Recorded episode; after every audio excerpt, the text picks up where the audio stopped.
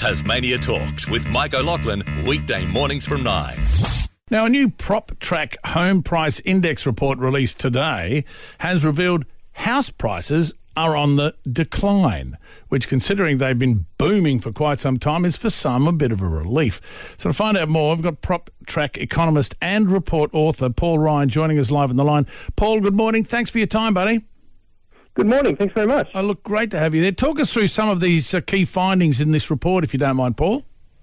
Yeah, no problem. So, um, we actually saw housing price growth uh, fall in May, and that was the first fall in prices we've seen across the country since the start of the pandemic in April 2020. So we've seen home price growth uh, slow down throughout 2022 so far. So, um, I mean, people are expecting higher interest rates later in the year, and I think that's really weighing on price growth. Um, but to some extent, we had such strong housing price growth. So across Tasmania, prices are up 50% over the past two years. So that, 50? Yep. Good heavens! I mean, when you see that and you read through your stats, it's it's quite a, a gobsmacking, isn't it? I mean, it's a, it really is a it's a two speed housing market. Yeah, very much so. So we're seeing that across the country. So we're seeing um, Sydney and Melbourne are continuing falls in prices, but you, are seeing affordable capitals like Brisbane and Adelaide and regional areas continue to grow. And, and we're seeing that across Tasmania as well. So while Hobart had a fall last month and was pretty flat in May, we're still seeing regional Tasmania um, grow pretty strongly. I saw that in your stats. Regional Tas 0.47, uh, regional South Australia was 0. 0.34. The NT was 0.20, and and regional New South Wales up at 0.24. I mean, where the were the strongest performing regional areas? I mean, it seems to be Tassie seems to be the strongest regionally. Yes, that's that's definitely the case um, in May and even over the past year. So regional Tasmania is up 23% over the past 12 months, which is yeah, it's quite exceptional. And and it's these all these trends that we're seeing where people are kind of looking for tree changes, they're looking for more space um, since the start of the pandemic, and it, it's really changed, I think, the dynamic of the housing market. It really has, hasn't it? I mean, if we go to the regions, um, west and northwest how, and of, of Tassie, how did they go? Yeah, so we, are seeing just strong growth everywhere. Um, so Launceston has performed well, um, kind of everywhere, everywhere across Tasmania. To to be honest, um, yeah, like it's um, it's west and northwest is up 24% over the year, so um, slightly stronger than kind of the average outside of Hobart. So yeah, just just strong strong performance, which which it's kind of I guess good now that there's a bit of a breather with, with growth slowing down across the state. And I love the stats too because you're actually good enough to put in the median value of, of the dwellings. West and northwest median value now four hundred eighteen thousand. People go, good heavens. Launceston and the northeast uh, it's five hundred eighteen thousand, and the southeast uh, five hundred seventy nine thousand. Hobart, of course, we all know the median there is six hundred and sixty six. Yep. No, prices have, have definitely um, definitely risen. I mean, Tasmania just as a whole has kind of grown in, in national focus over the past five years. I think it's been close to the strongest performing market um, over the kind of longer term. Which it doesn't bode well, does it, for those trying to pay rent? Uh, but how does Tassie then compare if you, if, to the other states overall? You're saying we're the best in that regard, but overall?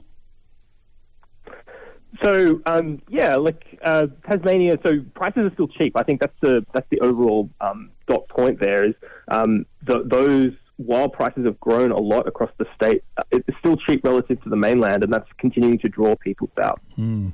And I mean, uh, we certainly uh, there's a high demand for properties here in Tassie. But do you expect this downwards uh, trend to uh, continue, Paul? I think there's a lot of uncertainty, particularly about just how high borrowing costs will be later in the year. So some people are forecasting um, interest rates will rise another two percentage points from here. Others are saying more like one percentage point from here. And I think until that uncertainty kind of um, dissipates, we're, we're likely to have buyers um, being a little more hesitant um, in pushing up prices. So I think we're in for a period of kind of flatter or slower growth um, over kind of the rest of 2022. Interesting, isn't it? And I was reading too that uh, the banks are having a crackdown on high debt to income home loans uh, as a regulator APRA is coming and knocking. The ANZ's already told mortgage brokers and its bankers that from June 6, it would no longer make loans to borrowers who would owe more than seven and a half times their annual income. And people probably go, oh, no one borrows that much. Oh, yes, they do. The previous cap was nine times.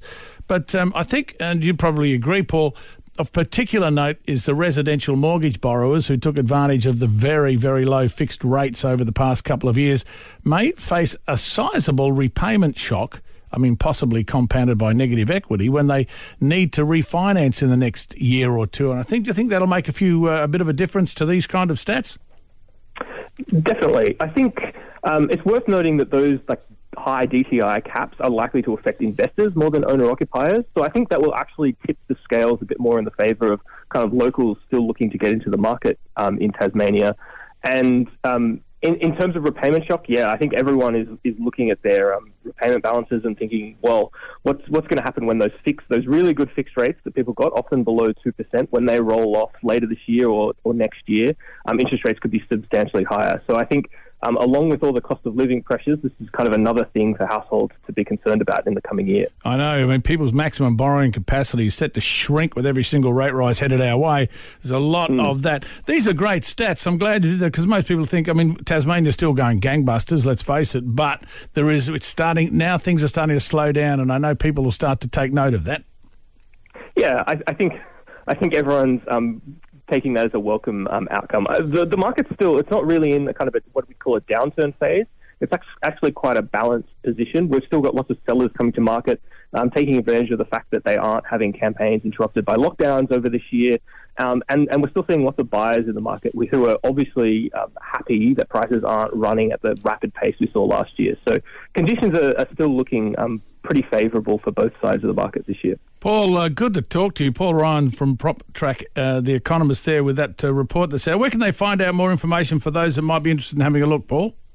Fantastic. We've got it all on proptrack.com.au now. Proptrack.com.au, simple as that. Paul Ryan, PropTrack economist, thank you for your time, buddy. Good to talk to you. Brilliant. Thanks so much. Tasmania Talks with Mike O'Loughlin, weekday mornings from 9.